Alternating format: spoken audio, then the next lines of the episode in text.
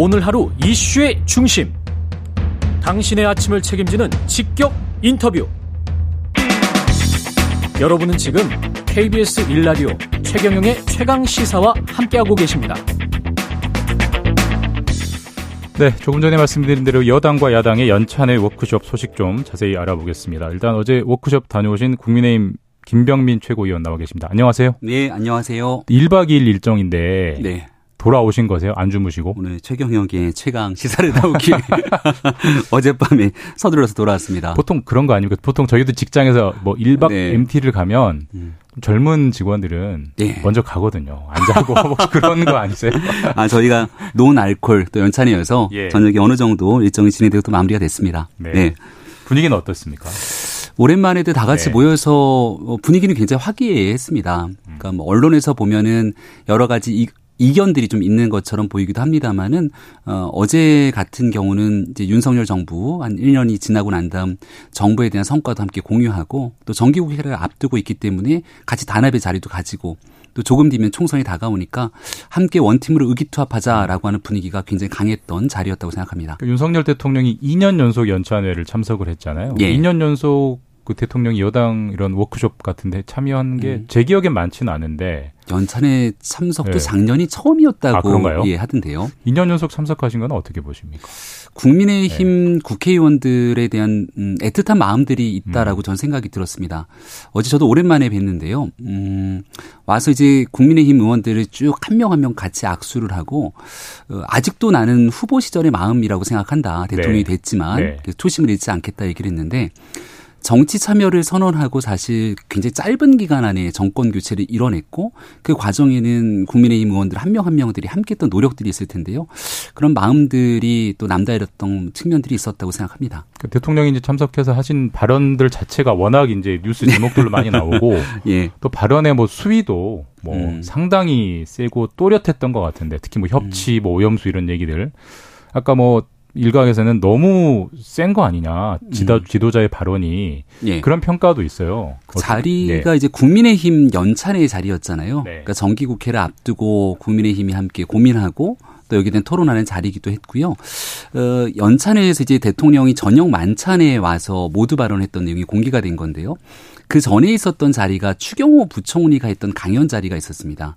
그러니까 윤석열 정부가 한 1년 반 정도가 지나고 나서 경제적인 성과 특히 어떤 측면이 문재인 정부에서 바뀌었는가 여기에 굉장히 많은 내용들이 녹아 있다라는 평가를 추경호 부총리도 했고 윤석열 대통령도 마찬가지 평가를 내렸습니다. 그러니까 단순하게 정권이 교체됐다고 끝나는 것이 아니라 우리가 어떤 방향성을 갖고 함께 나아가야 되는데 우리가 가야 될 방향성이 무엇인가에 대해서 설파하고 싶었던 것 같고요. 거기에 대한 메시지를 내는 과정에서 이른바 좌우 양락에 대해서 뒤로 가지 않고 앞으로 가야 되는 얘기부터 기업에 관한 비교에 이르기까지 뭐 국민의 삶을 위해서 우리 정부가 가야 되는 방향이 이 방향이다라고 하는 내용들을 좀 힘줘서 얘기하고 싶었던 측면이 있었다고 생각합니다. 그러니까 다른 자리가 아니라 여당의 이제 워크숍이었기 네. 때문에 그런 강한 메시지를 낸다까지는 뭐 이해할 수는 있지만 음. 그래도 그래도 좀 통합의 여지라든지 협치의 여지를 좀 남겨뒀으면 어떨까 하는 의견들도 있더라고요. 실제 이제 음. 네. 혹시 기사만은 안 됐지만 뭐 그런 여지를 남긴 발언은 없었나요, 대통령은? 처음부터 끝까지 내용들을 쭉 들어보면 예. 굉장히 그 일관성이 있는 내용들이었습니다. 앞서 설명드렸던 것처럼 우리가 가야 될 방향성에 대한 명확한 측면들이 있다는 하나의 기둥을 잡고 있었고요. 그걸 위해서 이제 경제적인 측면부터 또 이른바 국민들에 대한 설득의 과정에 이르기까지 어, 국민의힘의 의원들이 나서서 사실 중요한 역할들을 해줘야 된다라고 하는 어, 하나의 흐름들이 다 이어져 있었던 거거든요. 그러니까 굳이 이 통합에 관한 얘기들을 힘줘서 얘기하진 않았습니다만은 어, 좌우의 날개로서 보수와 진보가 함께 날 수 있다는 의미를 얼마든지 얘기했는데 이렇게 함께 나아가기 위해서도 일단은 바라보는 방향은 같아야 되는 것 아니냐라고 이야기를 건넸던 것이죠. 그러니까 윤석열 대통령이 갖고 있었던 국정 운영의 일단 우선점들, 지향점들이 무엇인가에 대해서 조금 더 분명했던 자리였다고 생각합니다. 네, 근데 대통령 발언에 대해서 이거 하나만 더 여쭤보고 넘어가겠습니다. 사실 이제 대통령들이 대부분 내는 메시지는 민생이 중요하다, 뭐 경제가 중요하다 이런 쪽들을 많이 내세우는데 어제는 국가 가치에서 가장 중요한 게 이념이다라고 말을 했어요. 이- 여기서 말하는 이념이라는 걸 뭘 말하는 걸까요? 그러니까 이게 이념이라는 게 철진한 이념을 말하는 게 아니다라고 이제 얘기를 했는데요. 우리가 가야 되는 지향점, 방향점. 예를 들어서 그냥 단순히 막연하게 중도, 실용 이렇게 얘기한다고 이것이 우리 정당 그리고 이 정부가 가야 되는 방향점들을 명확하게 하는 것은 아니지 않냐라는 네. 얘기를 했고요. 거기에 덧붙여 나왔던 게 자유민주주의, 시장 경제 그리고 우리가 가야 되는 분명한 방향의 틀이 있어야 된다는 얘기를 하게 된 것이죠. 그러니까 윤석열 정부가 지난 1년 반이 지나는 기간 동안 했던 실질적인 경제, 외교, 안보에 관한 곳곳의 역할들을 생각해 보게 되면 아, 이 정부가 어떤 방향으로 나아가는구나에 대해서는 분명한 방향점들을 읽을 수 있을 거라 봅니다.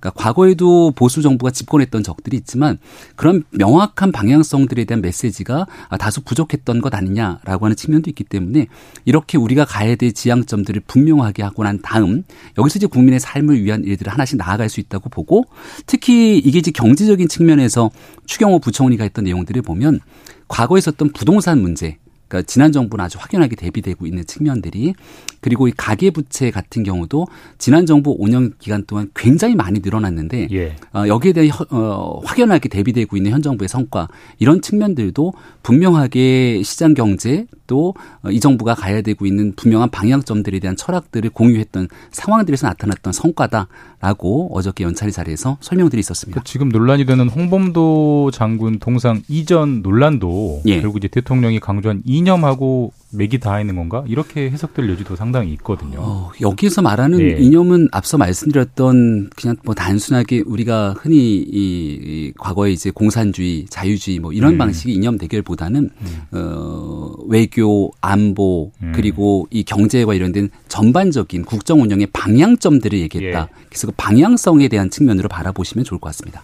네, 일단 좀 다른 당내 이슈로 좀 넘어가 볼게요. 예. 이른바 수도권 위기론, 뭐 윤상현 의원 등이 계속 얘기해온 이 부분에 대해서 이제 좀 본격적인 좀 토론이나 논의가 좀 있었습니까? 어제는 일단 한 세 분의 강연이 있었고요. 그리고 뭐 간단한 질의응답도 있었고 대통령 만찬 그리고 중간에 이제 상임위별 분임토의 음. 끝나고 난 뒤에는 지역별 분임토의가 있어서 예. 그런 이제 분임 토의 과정에서 굉장히 다양한 분임들이 있으니까 그 안에서 어떤 얘기가 나왔는지 잘 모르겠습니다만 음.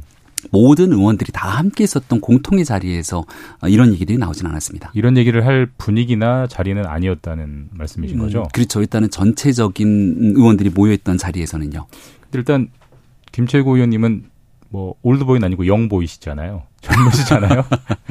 당연히 뭐 수도권 위기론에 대해서 나름 입장이 있으실 것 같고 네. 또 워낙 의견들이 다르시니까 네. 기본적으로는 어떤 입장이십니까? 저는 제가 수도권 특히 그 국민의힘에서 어렵다고 하는 예. 당북의 원외 당협위원장을 또 맡고 예. 있기 때문에 그 느낌이 좀 남다르다라는 점들을 먼저 말씀드리고 싶고요. 이 수도권은 항상 좀 어려운 지역이긴 합니다. 그러니까 국민의힘 입장에서 굉장히 전략적으로 메시지를 잘 접근해야 되는데 자칫 수도권이 막 너무 어렵다. 음. 정말 큰일 날 것 같다라고 하는 메시지가 확산되는 순간 한번 해보려고 하는 분위기에 찬물을 끼얹으면서 내적 동력들이 떨어질 수도 있습니다. 네. 뭐 인, 인재가 너무 없다 막 이런 평가들은 어떻게 보세요? 사람이야 예. 지금 있는 현재 원외위원장들 국회의원들에 대한 모습들인데 예. 어, 현재 있는 우리 내부 구성원들이 사람이 없다 인재가 없다 그러면 우리 스스로를 폄훼하는 발언 음. 같기도 합니다. 총선이 다가오게 되면 적정한 시점에서 새로운 인재 영입은 여야 공이 불문하고 서로 굉장히 많은 경쟁들을 하게 되는데요. 예. 그 시점과 타이밍도 굉장히 중요하거든요. 그런 전략들은 당연히 국민의힘 지도부에서도 가지고 있을 텐데 이러한 내용들을 굳이 현재 있는 데이터보다 더 과도한 위기론을 불러일으키게 되면 음. 앞서 설명드렸던 내적 분열이나 오히려 동기가 더 떨어질 수도 있기 때문에 오만하거나 자만하지 않는 선에서 할 수 있다라고 하는 오히려 그 우리끼리 힘을 합칠 수 있는 동력 확보가 저는 지금은 조금 더 중요하다고 생각합니다. 그러니까 적절한 자신감이 오히려 중요하다. 예. 그런 맥락이라면 이제 다가오는 강서구청장 보궐선거에서 후보를 내는 문제는 음. 어떻게 결론이 나는 게 바람직하다고 보세요? 이거는 어, 단순히 경쟁력의 측면이 아니라 어, 보궐선거가 치러지게 됐던 귀책사유의 문제가 같이 맞물려 있는 내용이고 예. 또 거기에 김태우 전 구청장이 이제 사면 복권이 돼 있는 상태이기 때문에 다소 좀 음, 논쟁의 여지가 있는 사안입니다. 그래서 강서구청장 선거를 바라보고 있는 당내 인사들마다 이견들이 조금씩 있는 상태고요. 이제 뭐 10월 보궐선거기 때문에 시기가 거의 다가오고 있어서 어, 당에 있는 원칙 기조를 어느 정도로 가져가게 될지에 대한 고민들이 있어서 이건 뭐 저 혼자 말씀드릴 수 있는 사안이 아니라 아마 조속히 빠른 시간 안에 당에서 입장을 낼 겁니다. 언제쯤 결정됩니까 이제?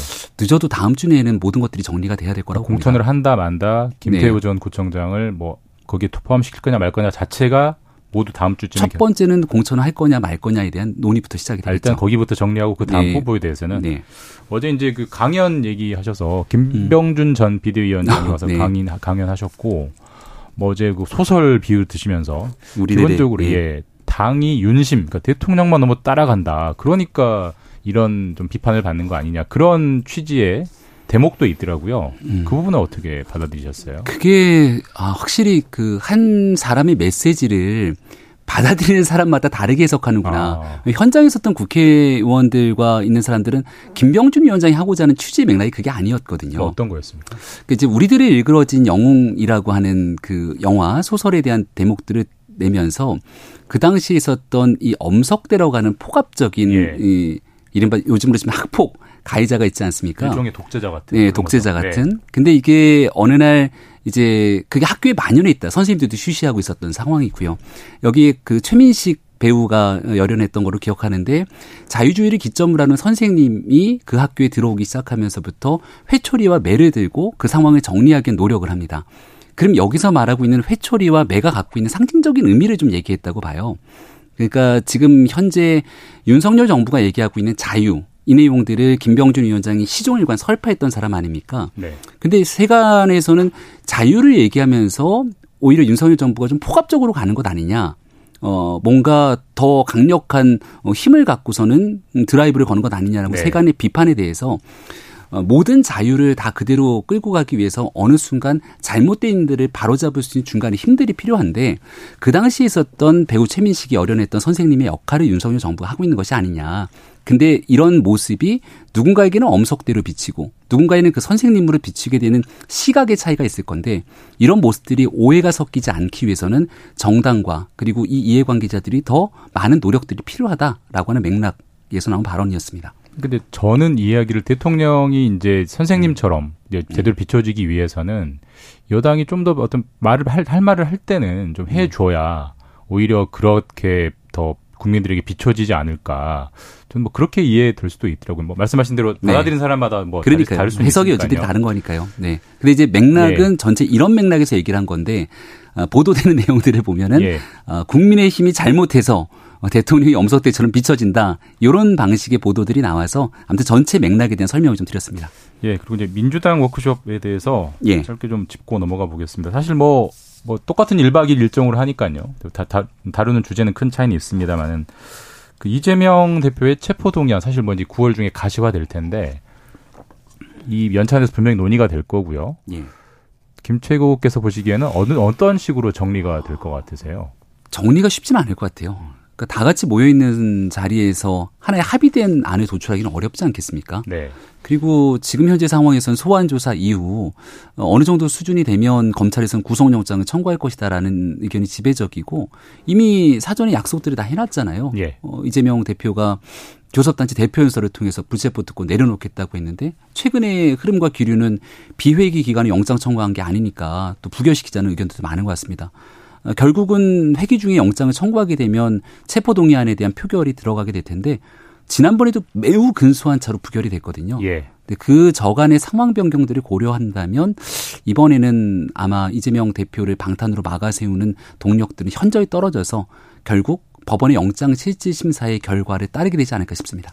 마지막으로 이 부분만 짧게 예. 여쭤보겠습니다. 홍범도 형상 이전 논란 관련해서 과유불급이다 이런 의견 내셨는데 음, 예. 그런 의견을 좀 지도부에 전달하실 건가요? 어저께 최고위원회의 비공개 자리에서 이런 여러 논란들이 있었고요. 제가 걱정과 고민이 있었던 건 독립운동을 하셨던 많은 분들에 대한 잘못된 이 국민의 힘이나 네. 정부에 대한 인식에 대한 걱정과 우려가 있었는데 그런 부분들에 대한 의견 논의가 있었고 아무튼 홍범도 장군에 관련된 이 흉상은 철거가 아니라 이제 독립기념관 네. 같은 기본적인 정신을 고려한 국방부 육사의 결정들이 있지 않겠나 네, 싶습니다. 지금까지 김병민 국민의힘 최고위원이었습니다. 네, KBS 일라디오 최경영의 최강시사 1부 여기서 마치고요. 2부에서는 정치펀치 정청래 최고위원 만나보겠습니다.